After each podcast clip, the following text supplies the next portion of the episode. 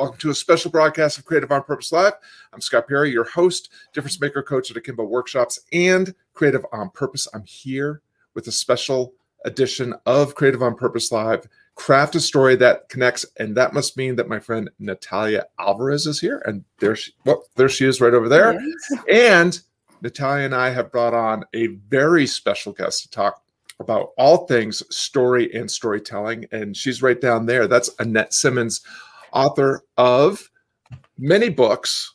My the Story favorite, Factor. The oh, Story sorry. Factor. The, my I favorite you could Story remember. Factor. So, what we're going to do is uh, we're going to let Natalia and then Annette introduce themselves, and then we're going to start talking about story and, and storytelling and how you can craft a story that connects. So, Natalia, take it away. Tell everybody who you are and what you're up to these days. Uh, Natalia from The Story That Matters, and I apply storytelling to communication, helping people to move forward with a narrative and a story that create trust and people can believe in. And a long time admire of the work of Annette Simmons. I'm really very happy to be talking to her today. Well, well thanks. Ahead. My turn. Your turn. All righty. So, so I think what I'd like to say about me is, is you know, I wrote the Story Factor back in 2000.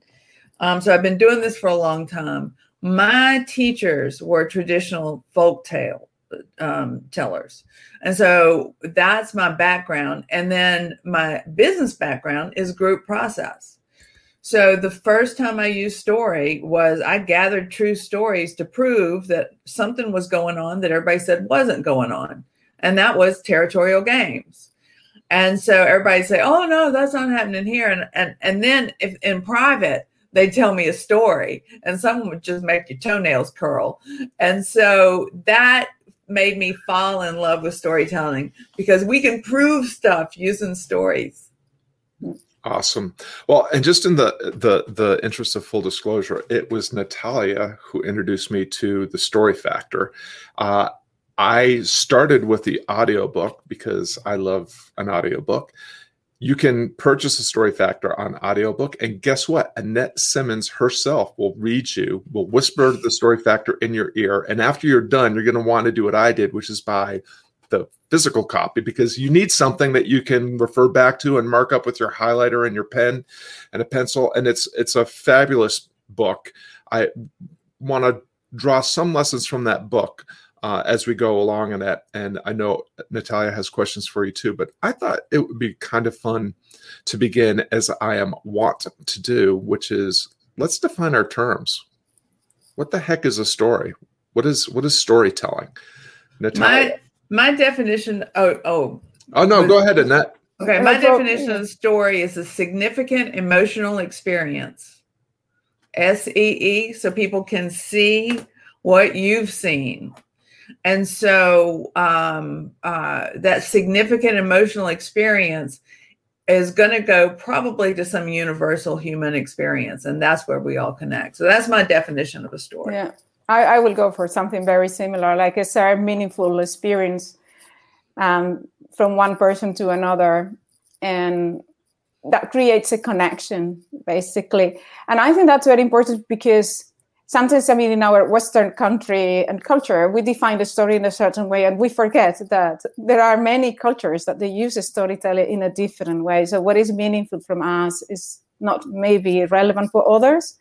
So um well how in a way, stories are yeah. Yeah in a way there was a colonization of storytelling. Yes. Um, and that started with Joseph Campbell with the best of intentions, trying to understand what's the same about all these stories um, what he did was he took one story that appeared a lot, and that uh, idea of a hero vanquishing a dragon, if you will, those are the main characters usually in that kind of story, is almost is always a story that's from a competitive narrative instead of a collaborative narrative. And when we go back to myth, we find these really complicated stories and people complain well it's just so complicated. It's for a reason. It's complicated because we need story to explain complicated stuff so that we can stop oversimplifying and actually come up with solutions. Yeah i love it. Well i would i would define story um, along similar lines. I love that that natalia wove in connection and i really uh, resonate with um, significant uh, and emotional. And I know that Natalia is very much about the emotional connection that comes through story. I think of of, of story and storytelling as just the basic human impulse uh, and and narrative device that we use for sense making and wayfinding. And uh, I think we're all kind of on the same page uh, about what storytelling is. But I'm also interested in like why do why do we even care? What's what's what's well, important? If if if I could add to storytelling for me is eleven evolutionary development uh, that humans had to develop in order to survive as a collective. Um, and mm-hmm. so all these stories, their main goal is to get us on the same page or help us connect in some way. And, you know, we start teaching kids how to behave when they're kids, you know, with a story. Of course, we don't always practice that level of integrity ourselves and share when, you know, um, all the time. But but it, adults need those teaching stories as well in order to survive. Because if we don't have these stories that make it make sense, that my sacrifice in the short term is for our collective good in the in the long term, then nobody's going to make a sacrifice in the short term. And so I think that there's a survival um, aspect of the stories that have been passed down by our ancestors. They wanted to help us survive. And also, I think the beautiful element of a story is they can you can put so many things on it, and the complexity of life can go into different characters that are not linear, but they are like life. And sometimes we feel this way, you know, um, that we love somebody, but we feel that we're really very angry, and what to do with that because we just as humans we we find it difficult to reconcile all these emotions and when you hear a story of a character who goes uh, through that and explains that and resolve that in a way or another, you feel like, oh, you know, there is transformation. There is possibility here. I am not alone. That's what happens. I am not alone. It's like, oh my God, that happened to me too. And those are the yeah. that's what the stories we're looking for. Is it may not have specifically happened to them, but if you tell a universal story about a time you were forgiven or a time when you screwed up or a time when you shined. These are all universal experiences. And so people will or tell a story about your mother, everybody goes straight to their mother. yeah. Yeah, that's true. Well, I love that because I, I, I agree that it's uh, just a base, it, it's a defining human characteristic, our ability to craft meaning from and uh, and to define one of the things I say in both of my most recent handbooks is choose your story, choose your future. Story is how we make sense of who we are, how we make sense of our situation, how we make sense of the other person. And so we're always telling ourselves stories. And I'm telling myself a story about who I am, what's going on, who Natalia is, who Annette is, and what. And I'm telling myself a story about the story that I think that Annette and uh, Natalia are telling themselves about me. Exactly. So there's, this, there's this just complete well, chaos. And the beauty of, of, of, pointing that out, Scott, is that that means that that maybe it's not that you can't find the right story. Maybe you need to revisit the story you're telling yourself about your audience. I find that you know 50% of the time um, the the executives that i'm training for telling storytelling um, have a not very complimentary, uh, uh, you know, sort of story they're telling themselves about their audience. And so, and it shows through in the story they're thinking that they should tell. And if I can get them to realize that, you know, these are humans too, and uh, often they'll be vulnerable, which is a great demonstration of trust. And um, that's one of the cool things about telling a story that shares some of who you are on the inside is that you're going first in that dance of trust.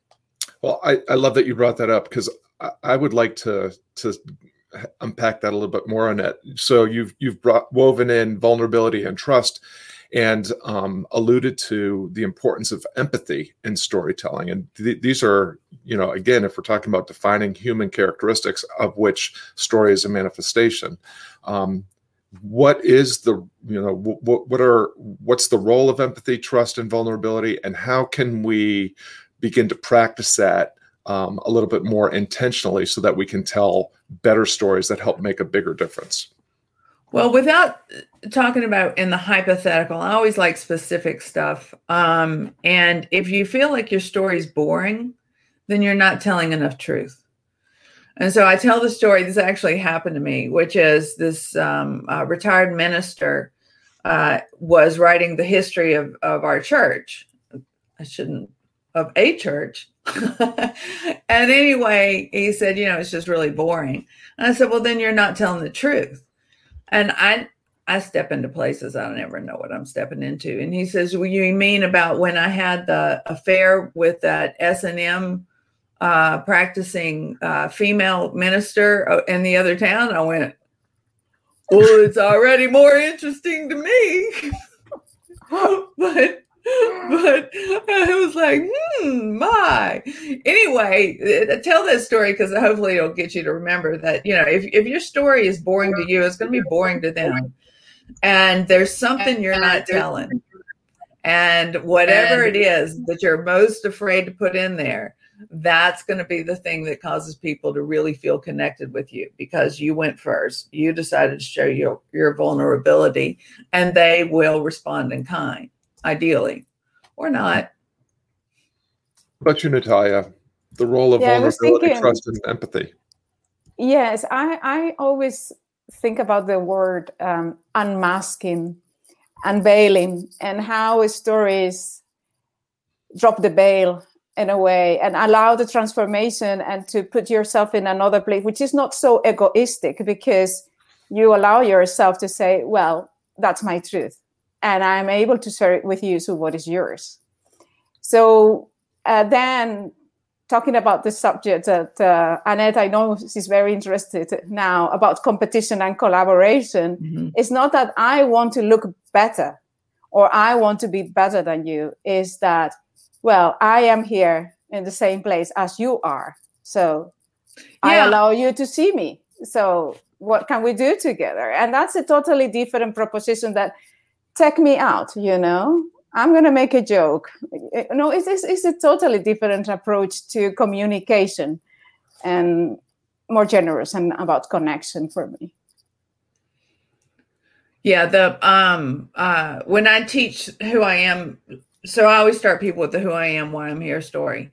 Um, and if you tell a story about how you know i joined this law firm and um, I did so well, I got 50 clients and I stole them all to start my own law firm. Well, that tells me who you are, but that doesn't necessarily build trust.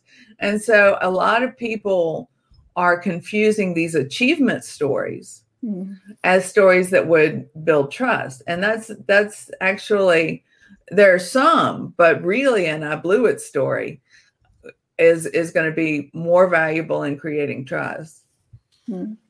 Yeah. Well, and one of the things that I'm curious about is one of the assertions that I make is empathy is one of those things that we all pay a lot of lip service to. We all think that we're pretty pretty good at empathy, like uh, you know the the ability to see, hear, and understand someone else's situation, feelings, beliefs, and so forth. Uh, and what I find is that although I, I think that I'm great at empathy, practicing it towards other people, I find myself, I catch myself in conversation with myself uh, that reveal that I'm not very good at empathy, practicing empathy on myself. And I'm guessing that if I were to crawl into somebody else's head, I would find the same about them. What do you think the, um, what's the value and importance of, of doing the internal empathy work, vulnerability work, and trust work before you can do that with others through storytelling? Well, it, again, it's the reason I start with the who I am, why I'm here, here story, because I want people to self examine. Um, and I know from experience that 99% of the time, when I ask somebody who they are and why they're here, they're not going to tell a story. I'm here to exploit everybody. Um, and so it it reorients them into their collaborative, natural, you know, moral. Uh, uh, and and one of the things that I say, you know, just give a story about integrity uh, because it means different things in di- different situations. Sometimes it means shutting up, sometimes it means speaking up. Um, and if and if it hasn't cost you time or money recently, are you sure you still have it? And so I I intentionally get people um, zeroing in on what values I would want in somebody I would trust, um, and and how do I have those values? So, um, and it's not always going to be the first story they come up with when you have the templates that's, you know, a character and a choice and a beginning, middle, end, that sort of stuff. It's not always that first story. So I think coming up with the why, who I am, why I'm here story first puts them in the right space, the headspace. Yeah, I do agree. I, I like starting with questions such as tell me about a meaningful moment in your life that changed something for you and guess what? Nobody said when I have this job interview and when I make my first million.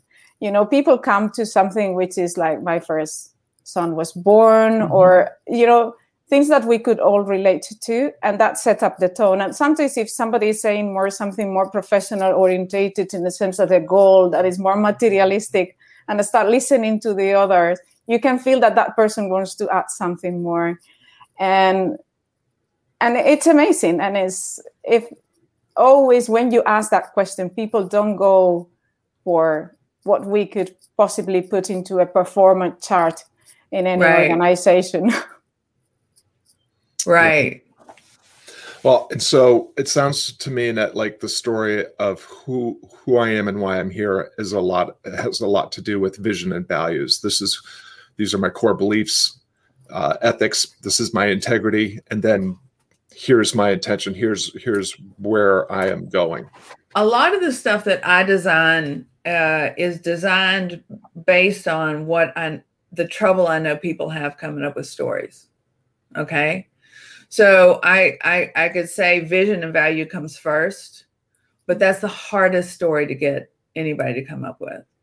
When i started with the who i am why i'm here story um, uh, usually that'll flow really really fast and then I talk about okay, so there's also value and action stories. So I kind of expand out to um, ba- basically you're you're giving uh, a, you're role modeling by example with actually just by narrating it. So your value and action lets other people know what what your interpretation of integrity is, and um, and I know what you're thinking stories are the ones where you know I know they're going to hate this, so let me let me just say, you know, I want everybody to hold hands and sing kumbaya. No, I'm just kidding. You know, it, whatever you have to do to get them over that hump. Um, and then the last one I come to is the vision. Hmm. Um, but that's just me. What about you? Go ahead, Natalia. Yeah, I, I have the same. Um, I always start with a meaningful uh, right. values and. Mm-hmm and I let them work a little bit what they come next. Uh, but these two possibly and the why always come first. Yeah.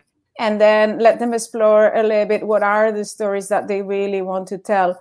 Because um, what is happening is that when you start without the stories, the energy in the room change because they are allowing themselves to see themselves differently so they might be things that they have not been talking before and they want to talk right now, or stories that might not fit exactly. So it is interesting what is happening when you just open up something in a like tell me a story and everybody accept it and nobody say, oh, this is terrible. I'm going to leave the room. You know, well, that's rubbish.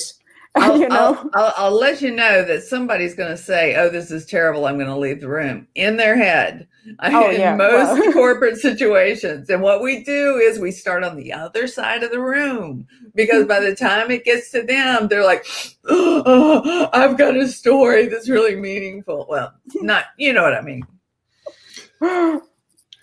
In the workshop that Natalia and I um, put together recently, we found that the the begin starting with the values point was a great way to is a great way to connect with the audience that mm-hmm. you know when we can connect around common values beliefs um, that that's a way to bring the audience in uh, and and I've been thinking a little bit more about how most of my clients are what what I call difference makers. They're people that are trying to live their legacy and make a difference, uh, a bigger difference right now, as opposed to thinking about how they can leave behind money and monuments. So, starting with their values, leveraging their talents, and then interacting with an audience that shares their values and needs their talents to help them solve a problem head head into pos- uh, uh, a common possibility that those are um, you know that those are the kind of things that work but the piece that i'm really interested in is that the piece that I struggle the most with, which is, and and maybe it's just a man thing, um, not to to to bring up gender, Annette. Um, oh no, I would never go there. But the vulnerability piece can be really really hard because as a storyteller, we want to come across as the hero, as the expert, when actually the hero is really it, it's not us, and being the expert and uh, being kind of uh, bulletproof is not really a great way to endear ourselves as storytellers with our audience.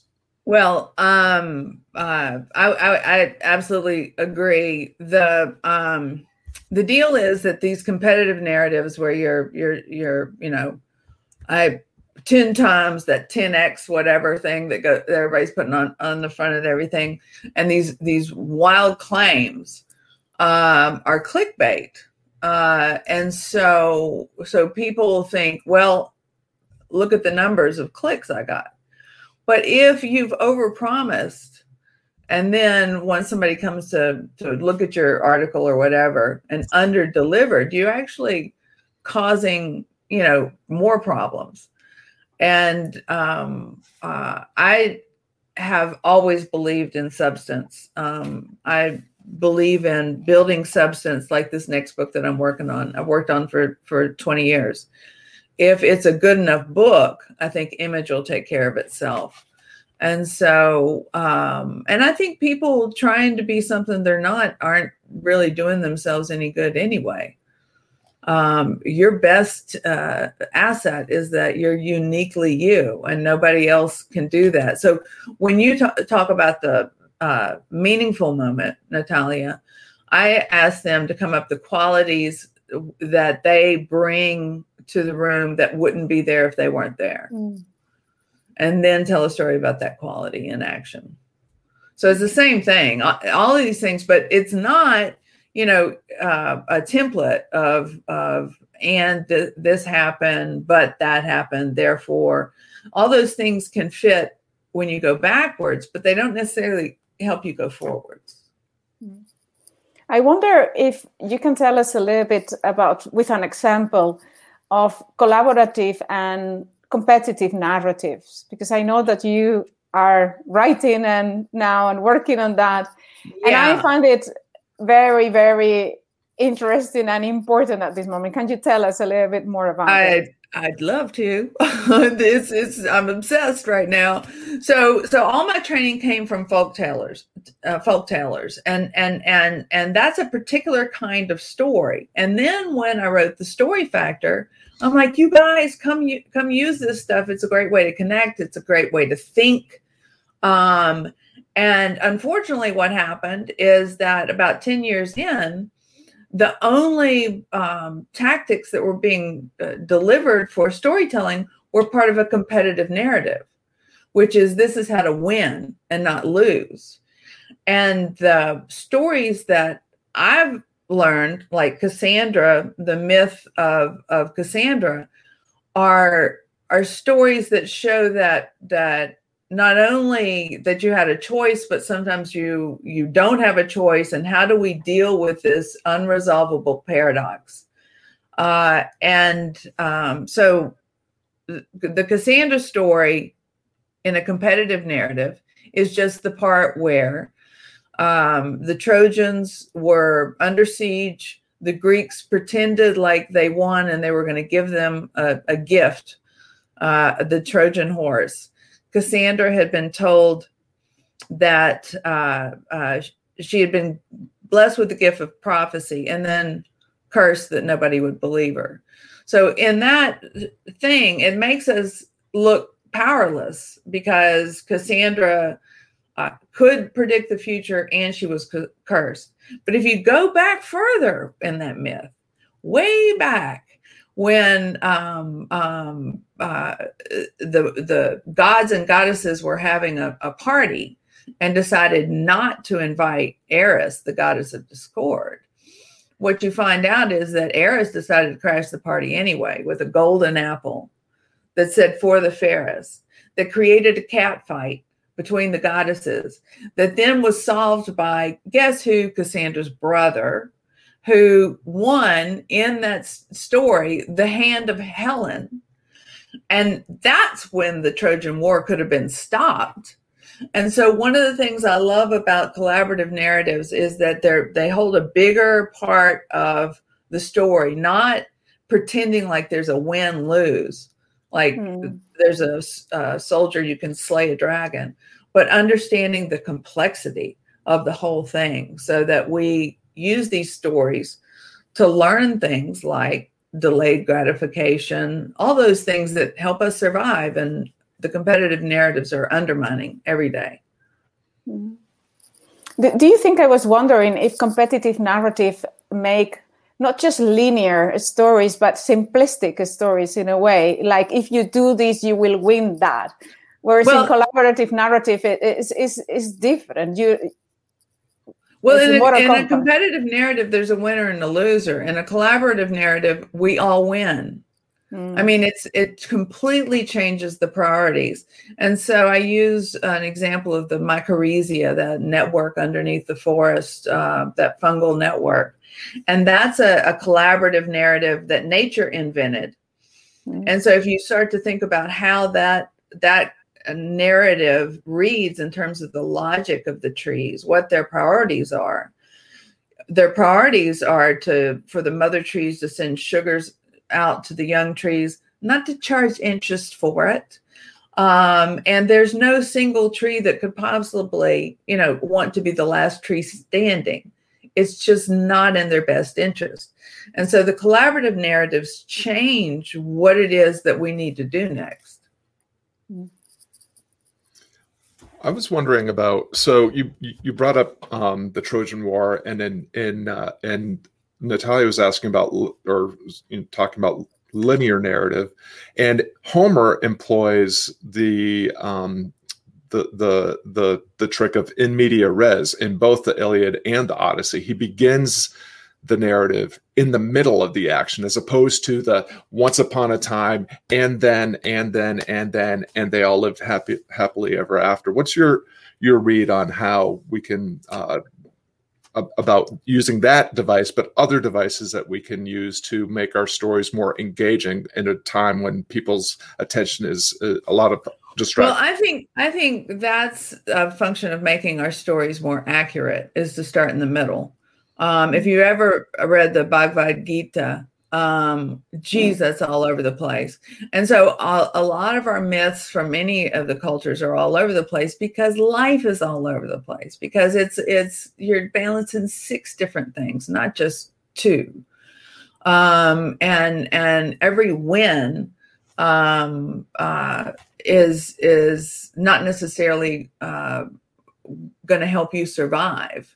It could, you know, they're like the Trojan horse. You you you get your hubris involved in a win, and you um, burn a bridge, and then next time when you need some help, they're like, you know, you're on your own, buddy. So the the beauty of of these nonlinear stories is that it says it's both good to win and to lose. And our mm-hmm. job is to figure out how to balance um, when we decide, okay, me first, and when we decide everybody else first.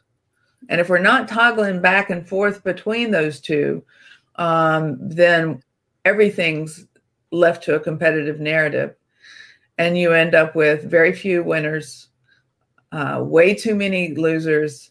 And that's the point at which the plot changes for everybody. Mm. Yeah. Well, we could certainly be telling ourselves some um, better stories that would promote our health and well being uh, as a species right about now, uh, which speaks to the I'm just wondering what you th- what you see in that in your work around you know your clients are hiring you because what they are doing is not working and oftentimes um, you know businesses products services they're really trying to win the battle around features and, and benefits as opposed to um, what really matters to their prospects and customers which is the transformation on offer or the emotional connection to be honest, I stepped back for a couple of years because I know it'll become clear the diminishing returns on competitive narratives. It's not long. Um, and and and lots of people are starting to become aware now. And so I just I felt like people needed to to get to that reach that conclusion on their own. and and they're beginning to I'm get I get more phone calls now. Um, but for a while there, I was like, Mm-mm, if if this is what you think I'm supposed to teach you about storytelling, I'm out. So, what about um, storytelling and agenda and trying to uh, to engineer um, a result? How how do how do we how do we help people? One of the things that I remember from the story factor is talking. You kind of suggest several times along the way like i assume that you are a force for good in this world i assume that your intentions are pure um, but we have seen uh, very very recently and see every day uh, people employing the the tools of storytelling to um, you know for nefarious and harmful. The pandemic was was a perfect uh, example because when you turn that into a competitive narrative then you you pretend like one party saying we're in trouble and the other party saying we're not and accusing each other of, of, of you know a ruse and it guarantees that that we're not taking care of the whole. The story i use um, you know king solomon the two women are fighting over a baby um, and king solomon's like well we can cut it in half. And that's what they're doing right now is they're cutting it in half. And um, it's it's we've got to build the awareness of these collaborative narratives so that looks as stupid as it is i really don't know any other way other than storytelling to shift the narrative and so this book that i spent 20 years writing was was because i wasn't having any, any success convincing anyone to, to drop the competitive narratives. And so this is a systematic illustration of how the competitive narratives undermine specifically with um, uh, women will tend to make more predictions of harm and we will be more harm averse and so those people who who say loss aversion is a cognitive error you know, the evolutionary lesson is that when you have enough, you don't need more. Um, and if we're imposing these linear framed, um, uh, supposedly this is what rational people do, uh, this cognitive bias that's been defined as loss aversion makes it look like that's a mistake when in at least 50% of the, the cases, these people don't need any more um, and diminishing their resistance to loss is not going to help them at all. It's just going to make them borrow money they don't need and that sort of thing. Mm, interesting. What do you got, Natalia? No, I was just listening. um, to know what else to add, Annette. I mean, to such an insightful way of describing. I mean, one of the things I think about competitive narratives is that they are based on illusion of control. So Bingo. if I do something, I get something. Mm-hmm. And if you have lived long enough, you know that that's not the case. Yeah. And when they sell me something like every single, I mean, most of these narratives are based on that. And I find that that's um, very damaging.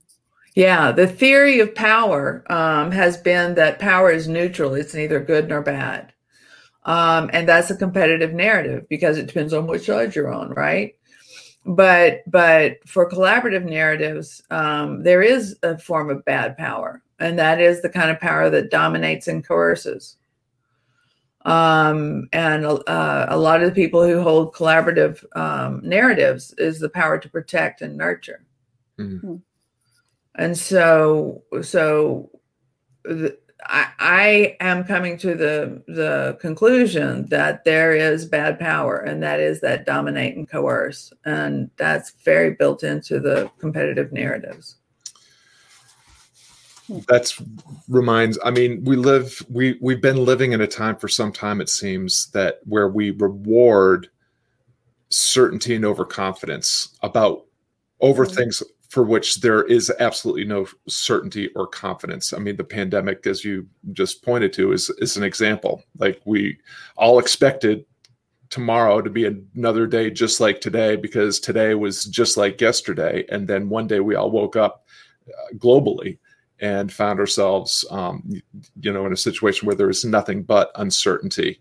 Um, and what I'm hearing in in your your urge to have us consider the collaborative narrative is how can you know how do we confront the or not confront how, how do we how do we re-engage our curiosity and consideration? Our sense think, of wonder. I think there's security to be found in the idea of paradox. The idea that well, i have to take care of myself and i have to take care of others. And so what what what we're doing is we're creating a comfort with the toggle back and forth that's more comfortable than the two fighting. Um, and and makes more sense just you know on on the face of it. You can just feel that it's smarter to decrease fossil fuel use right now.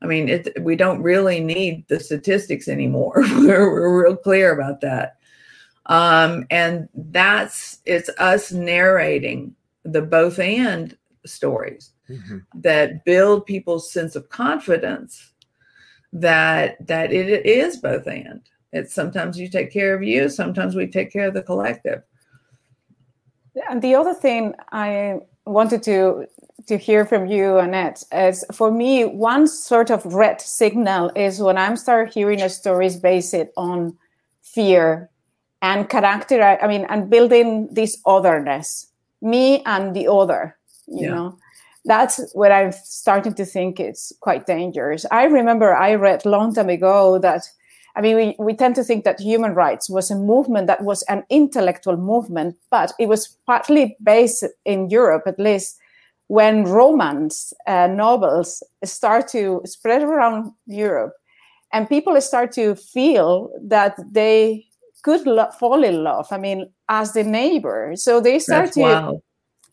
I mean, empathy start to be something.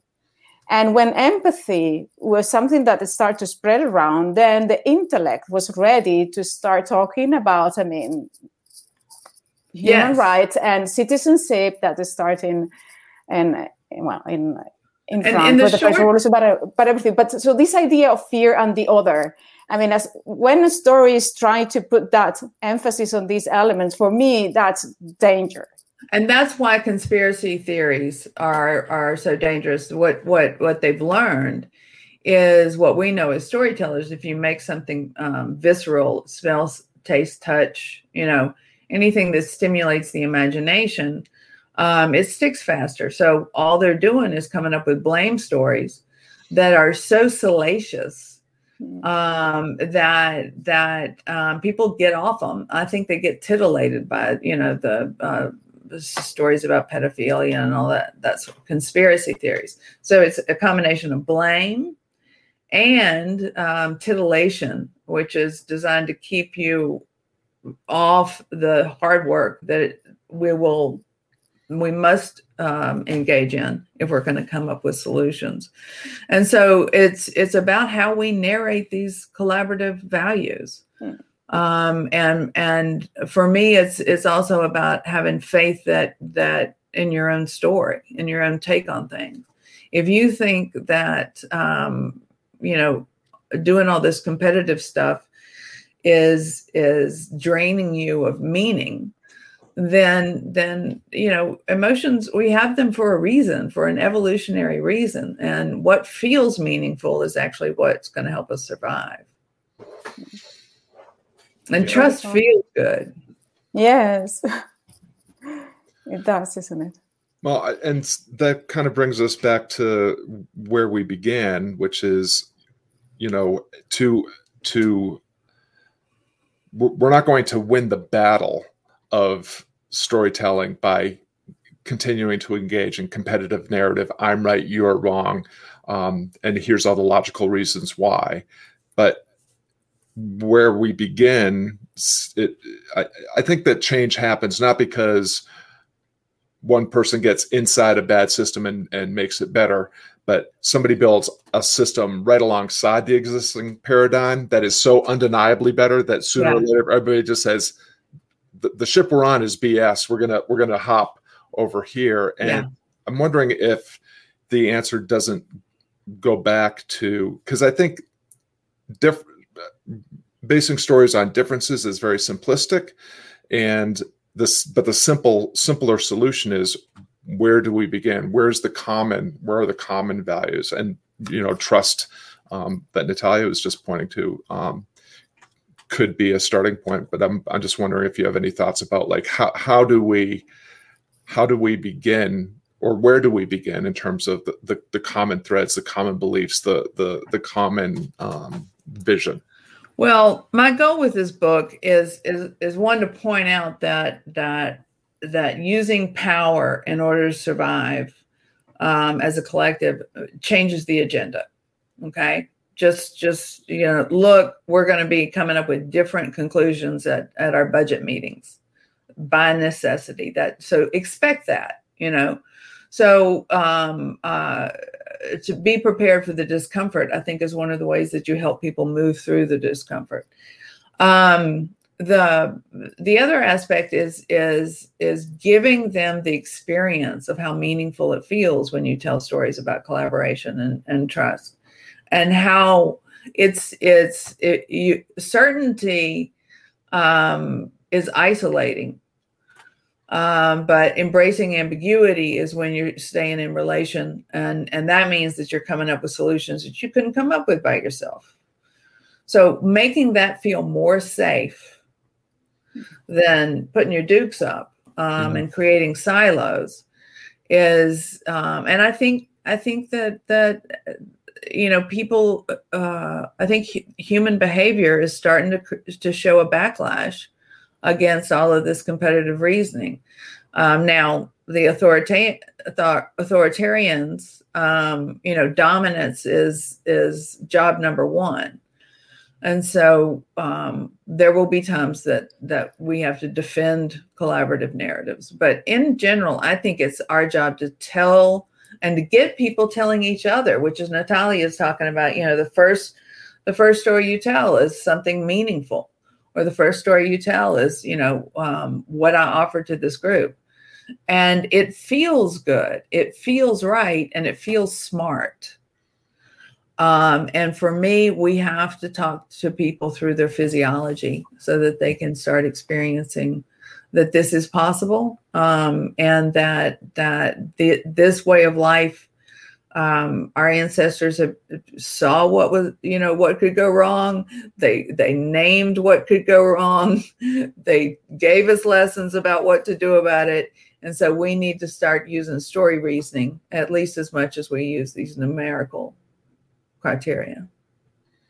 I was thinking annette that um, I know a bit about what you're writing and um, that we don't arrive to collaboration with rational thinking. Trust and collaboration is emotional. It's so, emotional. so it's when we start telling the stories and we stir that space and we put our defenses down, we are building bridges that enable that collaboration and too much rationality, too much statistics, it just brings up defenses and call necessarily for competitive narratives. So there will be times in which that's, I'm not saying, I mean, as a woman, irrational woman, just be irrational and emotional. We're not talking about that, but we're talking about the possibility to go from one place to another and combine them and to be ready to say, well, that's this situation requires from me this thinking, that situation requires from me that the and other. My- my whole thing is that competitive narratives have have uh, hogged the term rational thinking for far too long. Collaborative narratives, there are lots of rational reasons why, you know what I mean? But it's just um, it's been discredited um, mm-hmm. for so long. We're, we've got a job to do to reclaim it.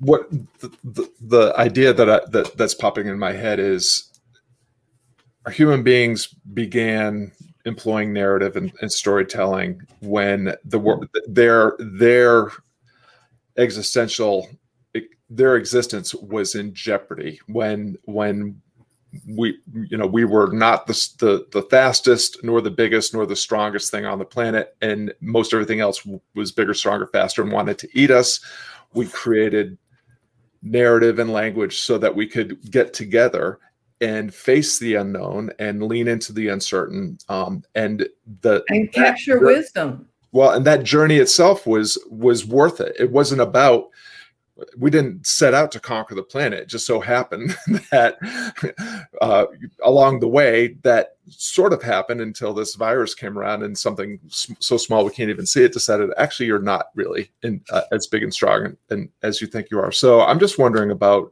just just as we're beginning to wrap up here, this um, idea of narrative and storytelling and telling stories about collaborating together in pursuit of um, leaning into and uncertainty, but also stepping into possibility is, uh, you know, a, a, way forward and a way out of this competitive narrative where we can embrace the process, trust the process, which will enable us to trust ourselves, which will allow us to come up with better processes as opposed to the certainty and overconfidence that we've been talking about in the competitive narrative.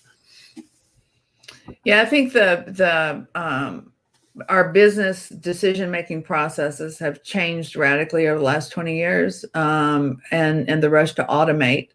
A lot of the things that have been automated are automated with a competitive bias.